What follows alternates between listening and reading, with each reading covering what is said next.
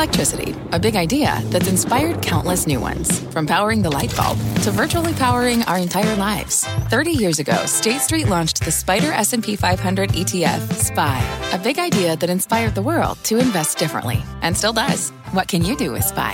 Before investing, consider the fund's investment objectives, risks, charges, and expenses. Visit ssga.com for a prospectus containing this and other information. Read it carefully before investing. SPY is subject to risks similar to those of stocks. All ETFs are subject to risk, including possible loss of principal. Alps Distributors, Inc. Distributor. Market moving insight and analysis. Join Jim Cramer, David Faber, and me, Carl Quintanilla, on the opening bell hour of CNBC Squawk on the Street.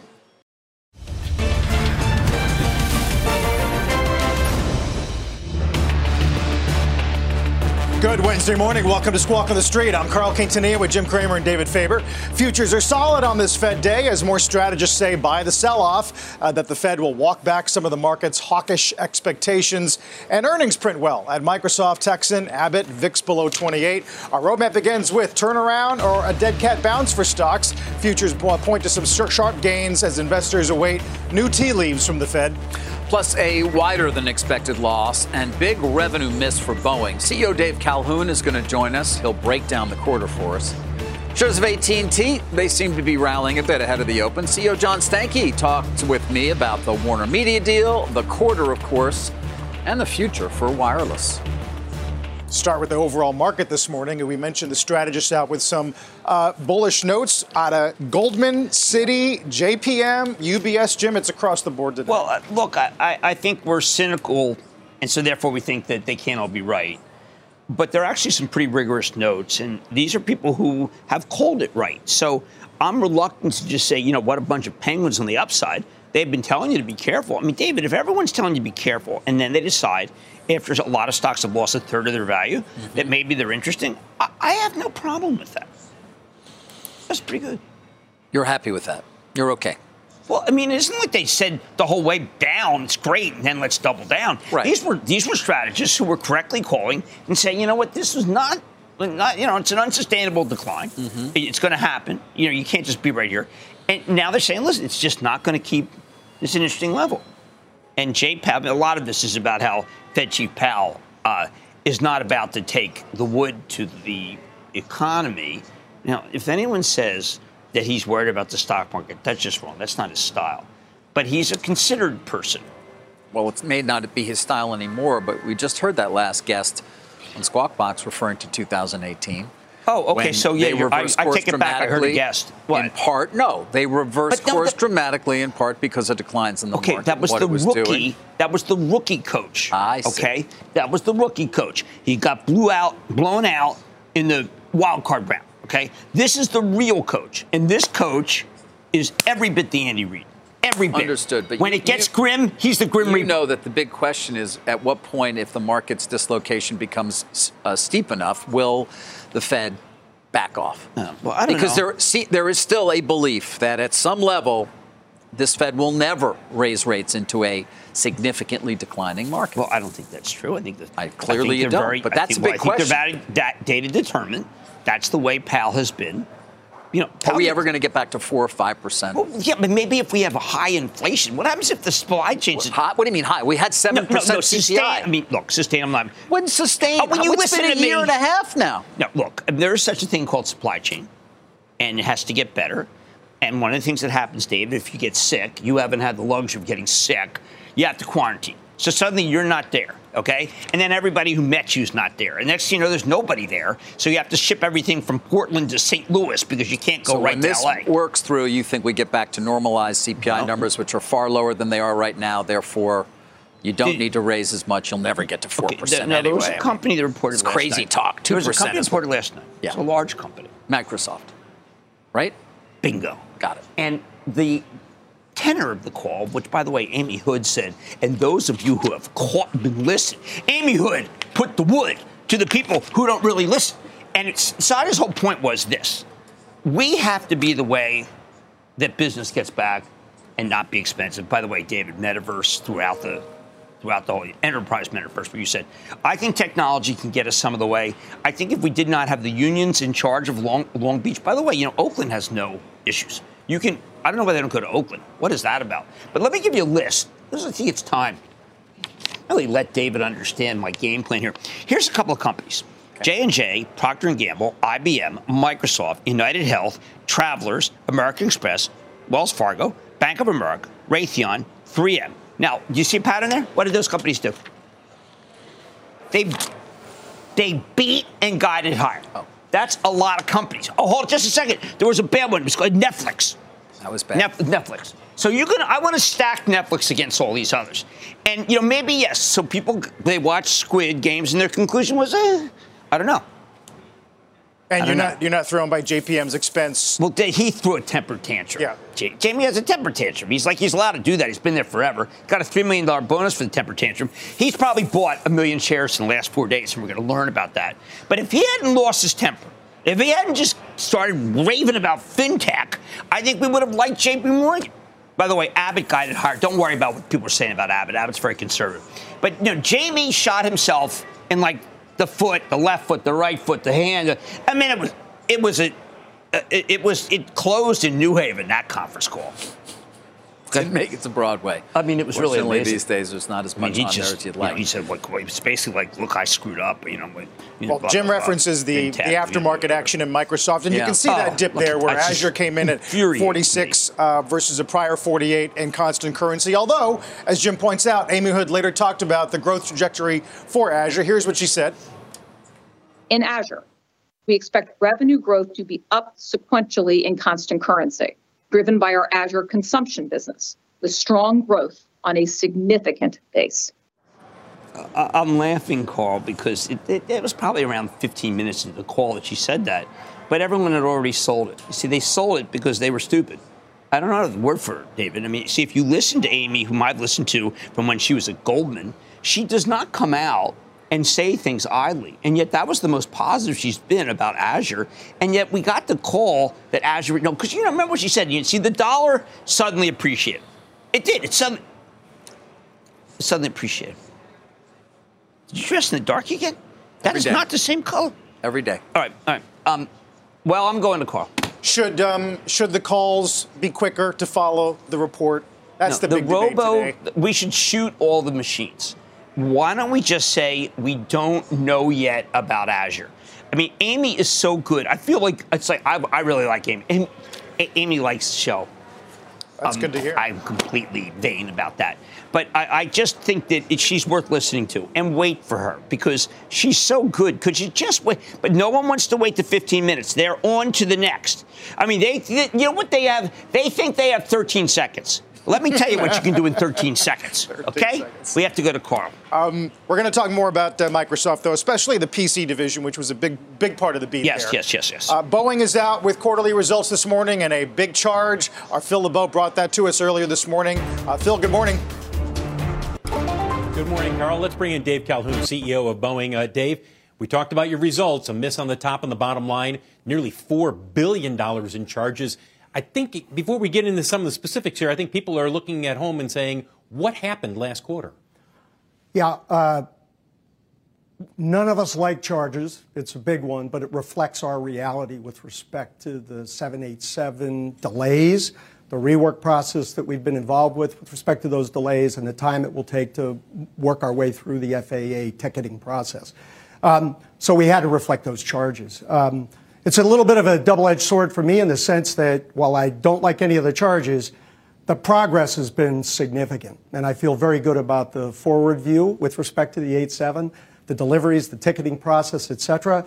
We can't rush it. We won't rush it. We'll maintain our disciplines, but in fact, we are where we are. Um, uh, most importantly, with respect to the quarter, as you know, and we've talked about for now a couple of years, uh, free cash flow has been our focus, continues to be our focus. We've restructured operations. We've returned the MAX to service. It's going beautifully. And as a result, we got our head above water with respect to free cash flow. And we probably did it a little earlier than we might even imagine. So I feel very good about that progress, and I feel very good about the progress on that same uh, metric going forward. Dave, you said the same thing last quarter regarding the Dreamliner, that you felt good about the progress, but you haven't delivered any since last May. Why should investors be confident that perhaps April or May, you finally get everything worked out with the FAA and you can resume deliveries? Well, the work in South Carolina, with respect, and, and uh, in uh, the Puget Sound has been fantastic. Um, we are working through real conformance issues. Not safety issues, conformance issues. Meaning is that airplane built exactly and precisely according to the engineering drawings that we have. And this is a healthy process for anybody to go through, and we're looking at every, every part of it. So uh, the rework process is going well. It's long, it's disciplined, but it's going well. Our mechanics are learning a ton in the process. And I think we're progressing at a pretty, pretty fast rate. And I feel good that the outcome is going to be, going to be great and the forward program will be great. But what I can't do is predict the moment we get ticketed. I cannot do that. And yet, your customers, some of the airlines that have Dreamliners they're expecting to take delivery of, have come out and said in the last month, look, we expect April or May. Are you comfortable with the airline saying that? Here's the, here's the point. The customer knows everything we do. It's their regulator as well. They've seen the airplanes. They, uh, they inspect them regularly. So yeah, they've seen everything we know. Um, I don't, again, I don't want to get into a, uh, who's right about what date because that's the FAA's job, not ours. Jim, I know you've got a question back there. Absolutely. Thank you, Phil. So, did uh, China. So important to the market. But right now, we are uh, in a Cold War basically with China, and China has really frozen us except for maybe Starbucks, Nike, and Apple. What makes you feel that there will be actual orders from China given the antipathy they have for the United States? Hey, Jim, it's a great question. Uh, China is critically important to us um, in every way. What I, what I can talk about is what I see, which is uh, a set of customers in China that have worked with us methodically to bring the uh, MAX back into service. Uh, they're flying test flights. Um, we anticipate the return to service in very near term, um, and we expect then deliveries to proceed from there. So every signal we get at, a, at an operating level is forward progress. Disciplined, um, frankly, uh, gives us lots of confidence uh, going forward. Uh, we have a big backlog, as you know. It's very important to the year ahead that we deliver on the backlog and the airplanes. And I remain confident that, uh, that China wants Boeing airplanes in their fleet and that they will continue to do business with us. I'm glad you mentioned backlog. Uh, judging from what the airlines are telling me about post Omicron, what's going to happen, a boom, uh, people need inventory. I know you have inventory not the way you necessarily want it with a 737, but if this demand materializes, will you have the right pl- right planes, but planes that, by the way, are far more energy efficient, and you stand ready to be able to deliver for the next two years, given what how many planes you have? Yeah, Jim, I'm, I'm uh, again, I've, I've always said I'm, I'm optimistic about demand uh, for our customers with respect to passenger travel, and then therefore the desire and the need to rebuild fleets. And I think the MAX and the 787 and even the 767 in the freighter world, et cetera, this is a very strong product line, and I'm confident that we, we will receive the orders that uh, ultimately are led into the, into the industry. You are right about fuel efficiency and emissions. Both are additional and significant drivers on demand, not just the growth in passenger traffic. Dave, when you look at the MAX, you increased your production rate. You were at uh, 26 in the third quarter, went up uh, in the in the fourth quarter. You're expected to get close to, to 31 relatively soon. Do you hit 42 by the end of the year, as many people are expecting? Yeah, I can't. I'm not going to try to look that far forward um, because we have a philosophy: one at a time, one at a time. Um, and yes, we are confident that we're going to move up to 31, and we'll do that in the near term. And when I think about, you know, the supply chain constraints that exist uh, out there, you know, I hate that we got here the way we did, but having an inventory of finished airplanes, um, particularly as it relates to the MAX, is an advantage at that moment. And we will take full advantage of that as we think about the market going forward. Um, and then we will just move at a very steady pace. I believe the 42 question is going to be more a question of the supply chain than, uh, than, uh, than demand. I think the, the, demand will be significant. COVID has hit you and continues to impact your production. Uh, talk a little bit about what we discussed at the beginning with regard to on the defense side. It's not the same as on the commercial side, where if you have a bunch of people who are exposed or sick, you can perhaps get some replacement work in there relatively quick or move around. It's different on the defense side, right? Yeah, for sure. We, we all sort of take COVID management uh, uh, for granted these days. Um, when we get through Omicron and presumably we get back to flu-like treatment of, of all of this, the productivity opportunity for our company and probably most industrial companies is huge as we, as we reduce the lost time in a big way. But you're right. Our defense business, because of clearances, because we, we somebody needs a security clearance. We don't have a whole bunch of cleared people sitting around able to move into jobs and when shifts have to move off. So our defense business definitely takes it um, much harder than our commercial business because of that. One last question 5G. Uh, this played out over the last month, and I think a lot of people were looking at the airline industry and the wireless industry and regulators in Washington and saying, seriously, in this day and age, we can't get this straight? What happened? Well, we'll get it straight. Um, and we were at a moment, and it was a difficult moment. I heard your, uh, my customers uh, explain to you just how uh, uh, tough that was looking. Um, so rather than look back, I'll just say now we have a good coalition. The industry participants, uh, both on the telco side and on our side, uh, manufacturers, altimeter manufacturers, etc. We are working on technical solutions that I think will soften and dampen this to the point where it won't be noticed. Um, I give a lot of credit to the telcos for stepping up. They volunteered with respect to slowing down the uh, rollout of their 5G. Um, but anyway, it's a good coalition now, and the administration is doing a pretty good job with this. Our Transportation Secretary Buttigieg is doing a terrific job, and Director Deese at the uh, uh, Economic Council is also doing a terrific job. So finally, we're all on one page. The technologists, they will help us solve this problem.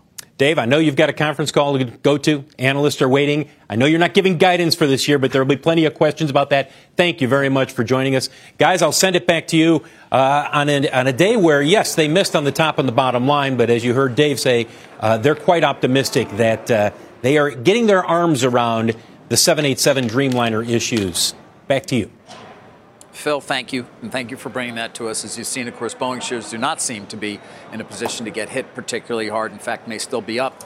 Uh, despite those results. Wanted to move on to another uh, name that people watch closely, of course, certainly uh, uh amongst those uh, in retail, given uh, still broad ownership of AT&T. That stock does look to be up after the company reported its fourth quarter numbers. Wireless, which of course is going to be the only real business, well, wireless and fiber, excuse me, um, of this company, as of, let's call it, the second quarter of this year pretty strong. Uh, we got a lot of these numbers already because the CFO presented a few weeks back at an investment conference and gave us a preview of some of the numbers.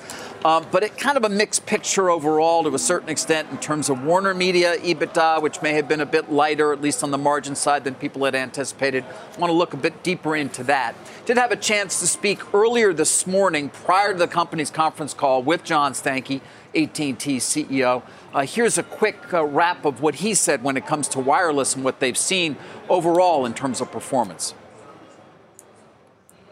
More postpaid phone net adds in 2021 than we'd done in the previous 10 years. It was our fourth consecutive year of over a million fiber broadband net adds, and we're now increasing the footprint and have an opportunity to ramp that up. And look, at 13.8 million HBO Max adds and what we were able to do to launch on two continents and ultimately broaden that product and not only be a subscription based service, but have advertising support associated with it. Look, it was a home run for the team this year. Uh, he says home run. The stock is up. It has been moving higher through this year, of course, since the announcement in May, though, to the end of last year. It was a very poor performer, uh, Jim. I want to uh, continue to focus a bit more, though, on the Warner Media side because that may have an impact on Discovery shares and what does appear to have at least been some disappointment on the part of analysts who are looking at the fourth quarter numbers in terms of margin uh, and even what they're guiding towards. But it, it may be a bit messy, and so we're trying to. I'm trying to get a bit of a cleaner look there so we can compare it. But the stock has bottomed. You had to, frankly, had to have a lot of people leave the stock because they were in it for yield. I mean, I happen to like Verizon for yield. Yeah. I know that the analysts weren't that positive about Verizon. And they're more positive in ATT, which is kind of a nice sea change for people who own. Yeah, we're going to have a lot more. We had a, lo- a long conversation about That's competition good. in wireless, about the future of Warner, about whether it is going to be a spin or a split in terms of how they actually dispose of uh, their ownership of Warner, which is very important and being watched closely. So uh, stay tuned for all look, of that. I look Carl. forward to that. Yeah you know, the animosity's over, but what more can you say? I mean, stock bottom. I mean, there's not much more to say. Uh, you're right, though, about uh, Verizon. JPM cuts to neutral. We'll Yeah, get to a bunch of the other calls today, harsh. including uh, some calls on Chipotle, DraftKings, Jim's mentioned Penn Nat already, along with a bunch of other earnings, Abbott, Kimberly, Texan, and more, as the NASDAQ 100 looking at a nice gain at the open. Don't go away. Every day, thousands of Comcast engineers and technologists put people at the heart of everything they create. Like Oluseyi, a Comcast engineer who grew up bonding with his dad over sports. This inspired him and his team to create AI Highlights technology that uses AI and machine learning to detect the major plays in a sporting event. So millions of fans have a way of catching up on their favorite sports. Learn more at ComcastCorporation.com. Let's get straight to the point. You want to grow your portfolio to fight rising costs of inflation or pay off your debt or anything standing in the way of you and financial freedom, right? Yahoo Finance, our sponsor today, can help.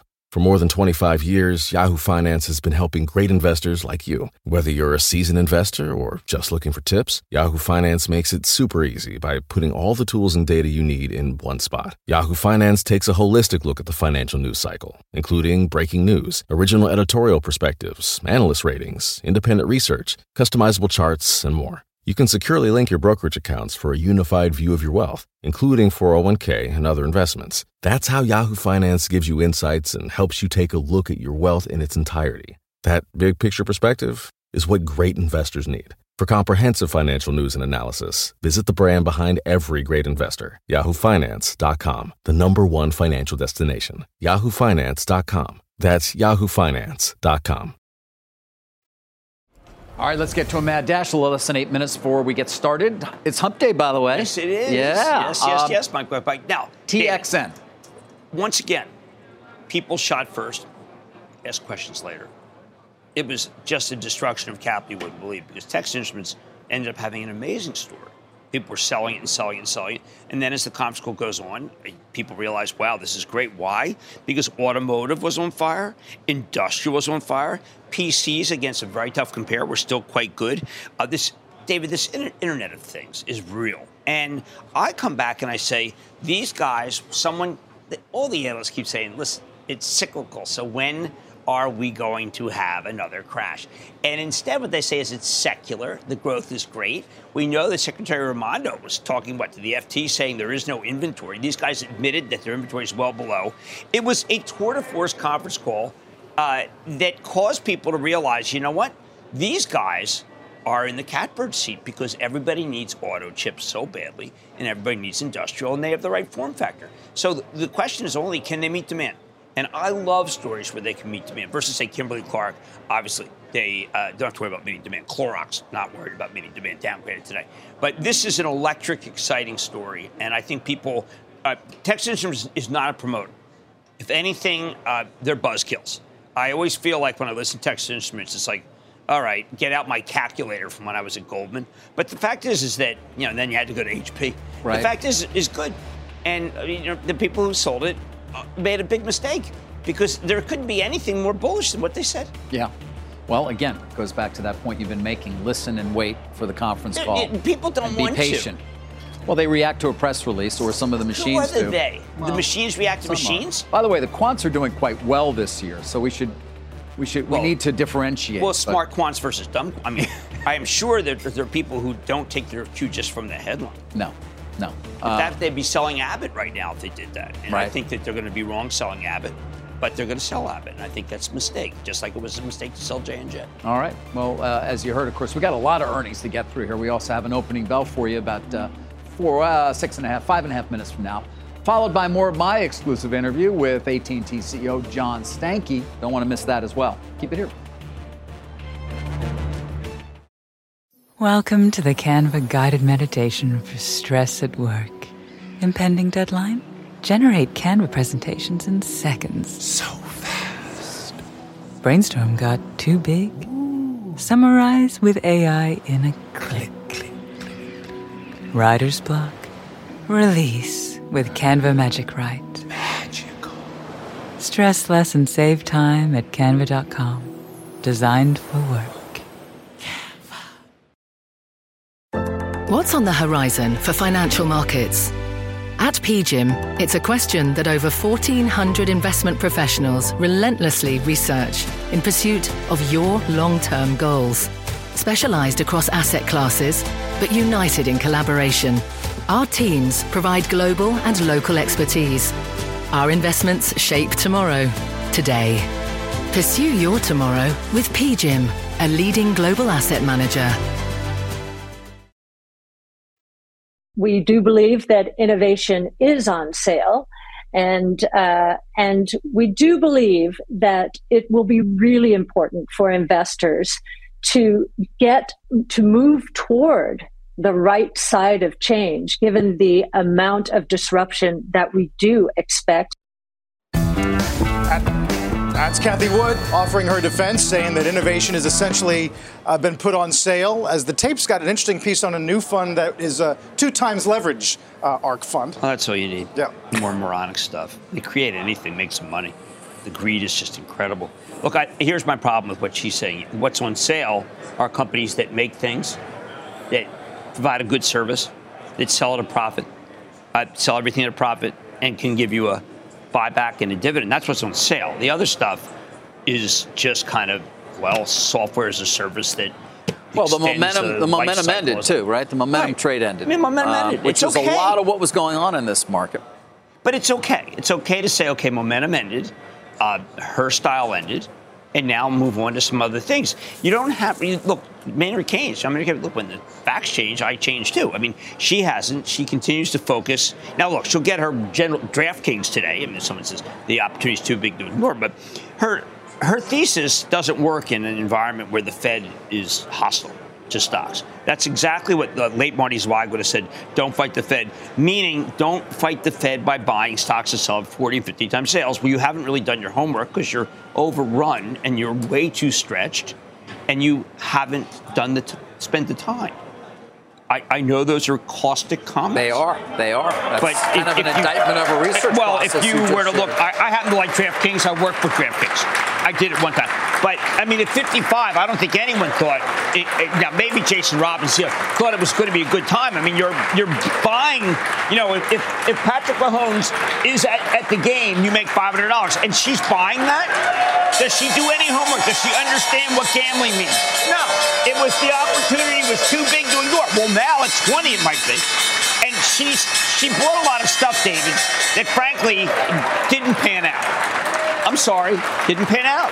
It's all right. Not yet. People make mistakes. Is, is it over? Is the Could be game early. over? Could be early, Jim. We'll hear the Fed at two. If he says he's tight, then yeah, it is over. We're going to find It's out okay. more in a few hours. There's the opening bell.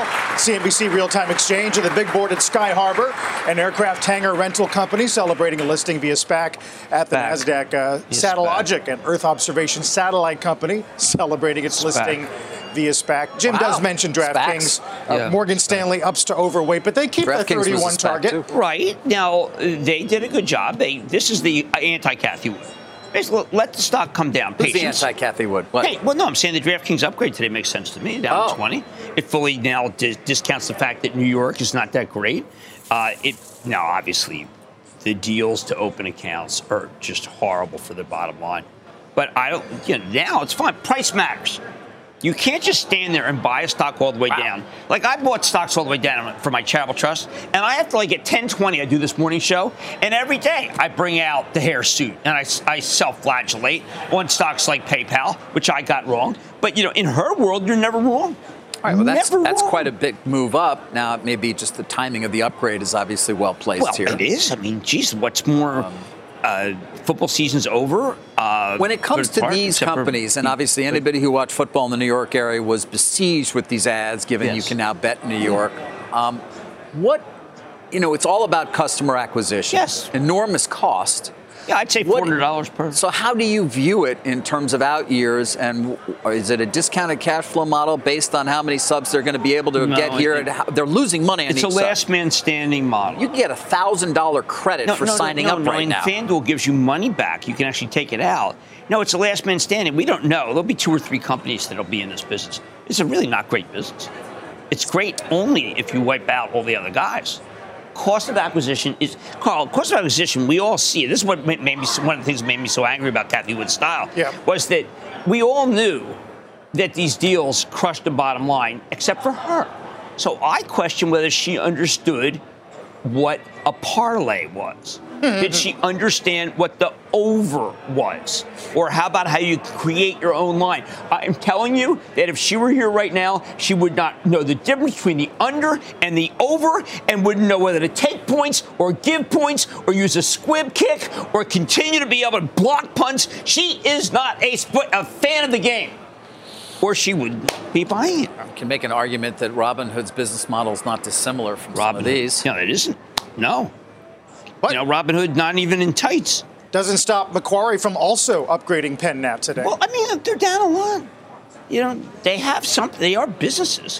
What's There's- going on there's with your buddy over at PennNat and the investigation that they're continuing to have of him? My buddy. Of Portnoy. My Yeah. Well, he, he was on your show a lot. My buddy. Yeah. You didn't like that? Well, it's something that I do to you. I don't want it done to me. exactly. I mean, It's a since when, one-way street. It's a Since when one-way is it going to be symmetrical? I mean, you can't hammer me. It's my job to hammer you. He's still important to the company's future. He's very though, important for Isn't Barstool- customer acquisition. I follow him on Twitter. He's hilarious. Yeah. You follow? I follow People Magazine on Twitter. I find out a lot of times I learn about like people I've never heard of who are really important, and they had a kiss or they kissed. I continually say I have no idea who that Shots is. on the beach. I have no idea who that Yeah, is. I have yeah. no I mean, who People that is. Magazine's a great follow because what I do is Yeah. is I learn about everybody who's completely unimportant. Okay. Uh, yeah, that's a great way to spend your time.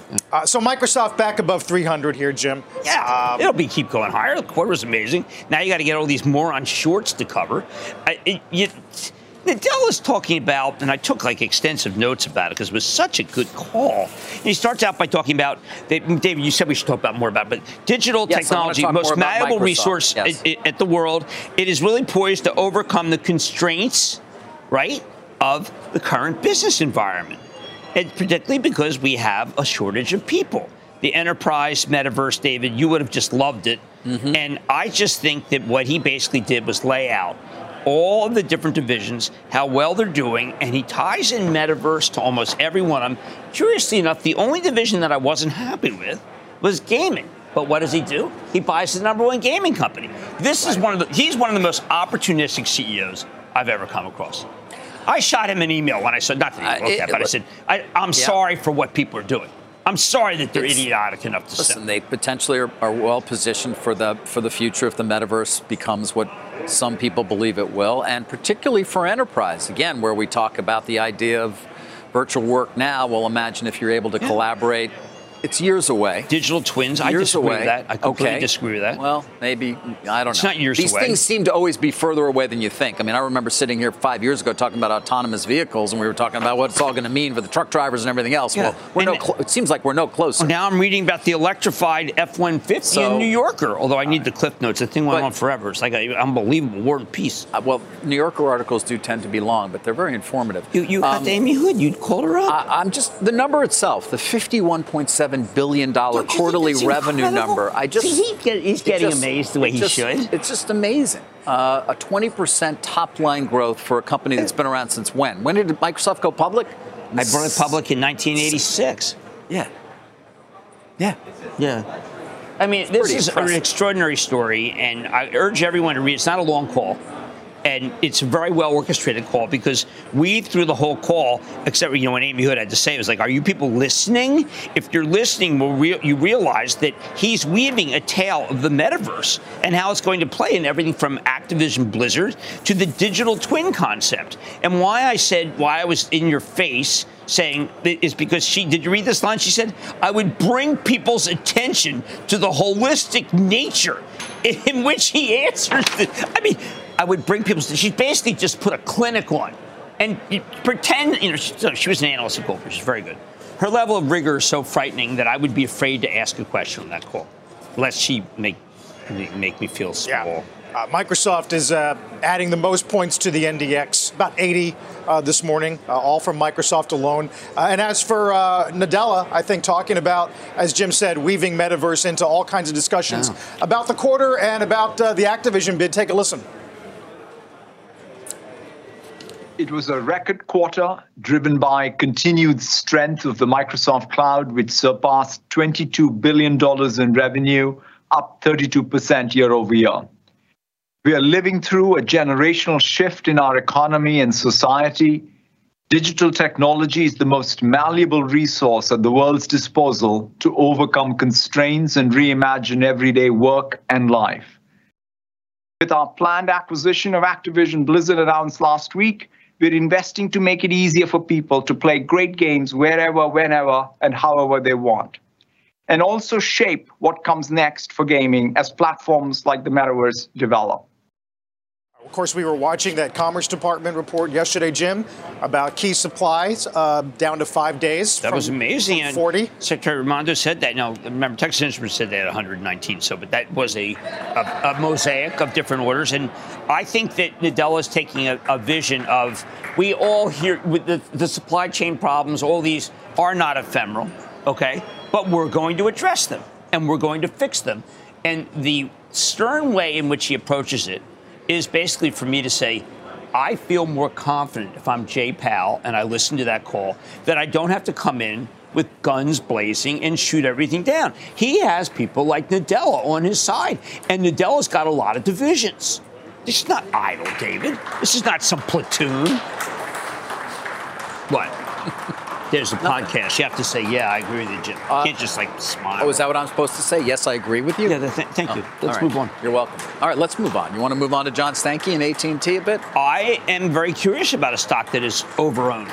Uh, it may be overowned. Obviously, a big uh, spin or or split is coming up. I'll explain more of that lately. But I did get a chance to speak to Mr. Stankey earlier this morning, CEO of AT&T, about its just reported quarter. You can see the stock has reversed. It is down ever so slightly. Some focus there on the Warner Media side of the business in terms of what seemed to be uh, guidance that's below at least what some had been anticipating on the street. Although I am hearing sort of different numbers in terms of using the right base case, uh, impact from DTV and Xandr. Um, but as for wireless, that business does remain fairly strong. Take a listen to Mr. Stankey. If we just kind of went through the golden age of television, we're about ready to get into a golden age of connectivity, which is how do we take all that robust capability that we've become very accustomed to in our homes and in our office and take it everywhere we go? And then what does that able, enable for innovation? And when I think about where AT&T goes with that is one, we start with the largest fiber footprint in the United States, the most dense and distributed fi- fiber footprint in the United States. And I think to be in this new age of connectivity and be able to deal with the demands that are occurring, that's kind of a basic fundamental infrastructure piece that needs to be there. Two, what happens at work and what happens at home is now blurring. And you know we the pandemic kind of brought this to a head. Everybody is doing everything they do within their life no matter where they are. And i think a company like ours that has incredible strength at the top end of the business market and also incredible strength at the consumer market and everything in between distribution channels how our infrastructure lines up our ability to do product development the positioning of our brand for reliability and how we can bridge those things. I think that's where we play moving forward. Yeah. Uh, well, all right. Does that mean that differentiation then will move away from what I would argue at this point, for those of us who watch football, for example, is largely about price or or how much I can get for my trade-in? Well, look, I, I think customers are always going to be value centric, and I think that's just part of when you're in a competitive market. They think about those things and and I believe the wireless industry functions that way today. As you know, there's a pretty broad ARPU difference between the different players in that market. So there's clearly a segment of the market, like many of the customers that choose AT&T, that are looking for that very consistent execution and the kind of scale and the kind of reliability that we can bring in. And when we do things like build our network to accommodate first responders and the extra reliability they need around those things, those are the things that our reputation and brand stand for. And so I think value will always be an element, but value doesn't necessarily mean low price. Yeah, you know, I mentioned earlier, of course, T-Mobile and Verizon being your main competitors, which they are. But do you see uh, Comcast, the parent company of this network, and Charter with its Spectrum offering as real competitors in the wireless industry? Well, look, I, I, as I just said, I think what a customer wants is a customer wants to go to a provider and say, handle what I need to be connected. And they don't want to really think about it and say, handle what I need to be connected at the house or handle what I need to be connected on the go. And I believe where the market is going to go is they want to go to one provider. And as you alluded to earlier, value is going to be really important. I think what we've seen in capital intensive and infrastructure intensive businesses over time is it's very difficult to be competitive if you don't own and operate infrastructure and have owners' economics on things over time. And so my belief is while there'll be a segment of their customer base where they'll be able to put an attractive bundle together from a resale perspective, as you see more capable fixed solutions and more dense fiber being deployed, and as you see wireless networks evolve in the way they are, I think it's going to be very important to own both sides of the infrastructure to actually meet the customer's expectations and have the kind of economics that are necessary to be successful in this industry moving forward. Yeah, uh, which gets to, of course, broadband, which you you mentioned. Uh, you continue to add in your fiber footprint. You're building that out as well. What are we talking? 30 million locations by year end 2025. What is the ambition there, then, John? And from a competitive standpoint, again, coming after the incumbents that I just mentioned, of course, in that business, namely Charter and Comcast, the two largest. What is what is the hope for AT&T? Well, look, our product does incredibly well in the market today in the 16 million plus households that we offer it to. You know, we see differentials in customer satisfaction between us and our competitive base that are over 10 points.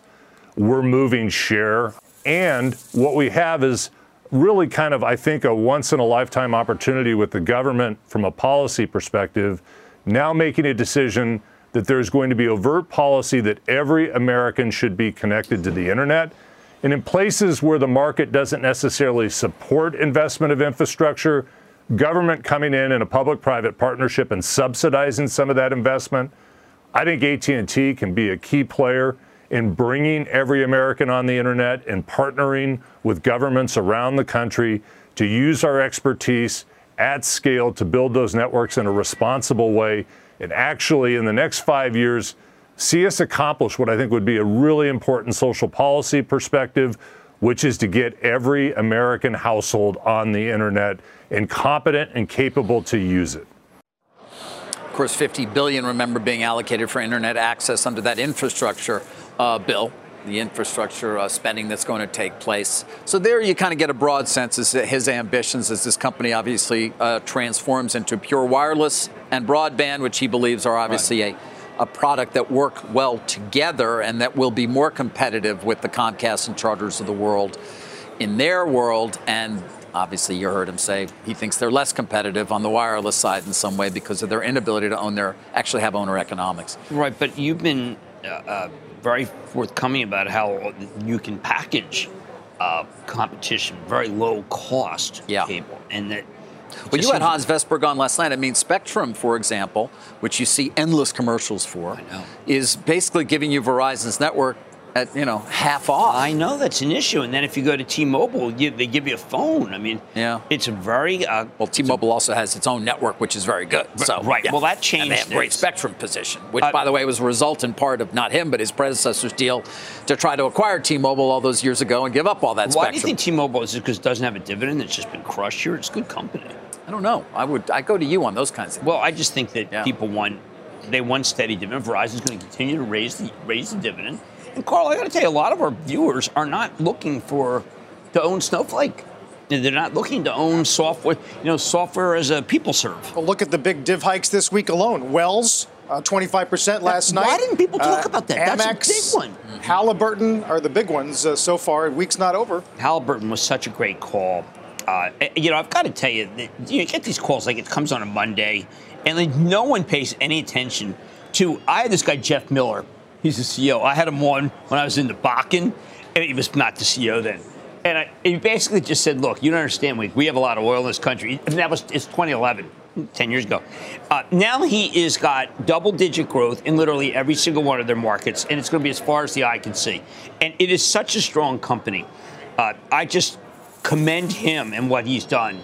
They make a lot of money before we even see more drilling. If we get drilling, there's considerable upside.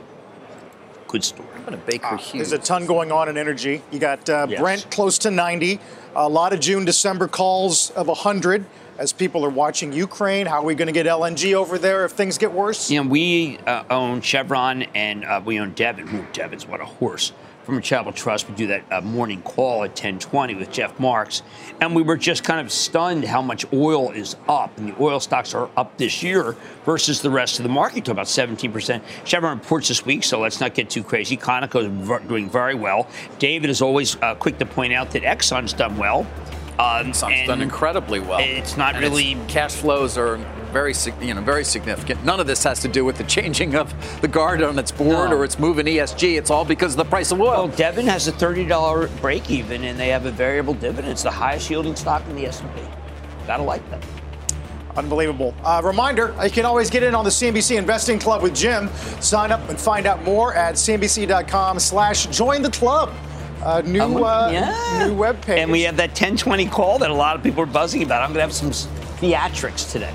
Ooh, you and theatrics? No. well, I was a thespian in Troop 1156, but I got cut. You know, I didn't do well. I did. Uh, I went out for How to Succeed in Business. I didn't make it. You didn't? Well, that was maybe it. You're not a song and dance. That's the last time I didn't succeed, Dave. Uh, meantime, take a look at bonds today as well, with the Fed decision just a few hours away, and the presser shortly after that. 10 year 178. Microsoft adding almost a third of the Dow's gains right here. We'll be right back. Those results from Microsoft and Texas Instruments uh, leading the cloud and semi names to help out the NDX this morning. There's a look at the NASDAQ 100 up better than 2% at the open. Remember, you can catch us anytime, anywhere. Listen to and follow the Squawk on the Street Opening Bell podcast. Dow's up 440 now. Be right back.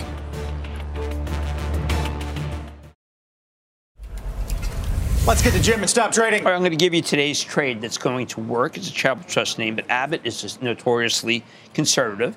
Uh, the $4.70 number that's freaking everybody out is way too conservative. That is not what they're going to do. A lot of the business is doing well. It feels like J&J to me yesterday when it was at 163. There might be some analysts who squawk that the number isn't what they wanted. But if you look at Abbott's guide, ever since even Miles White was there, it's always light, and therefore you buy Abbott right now.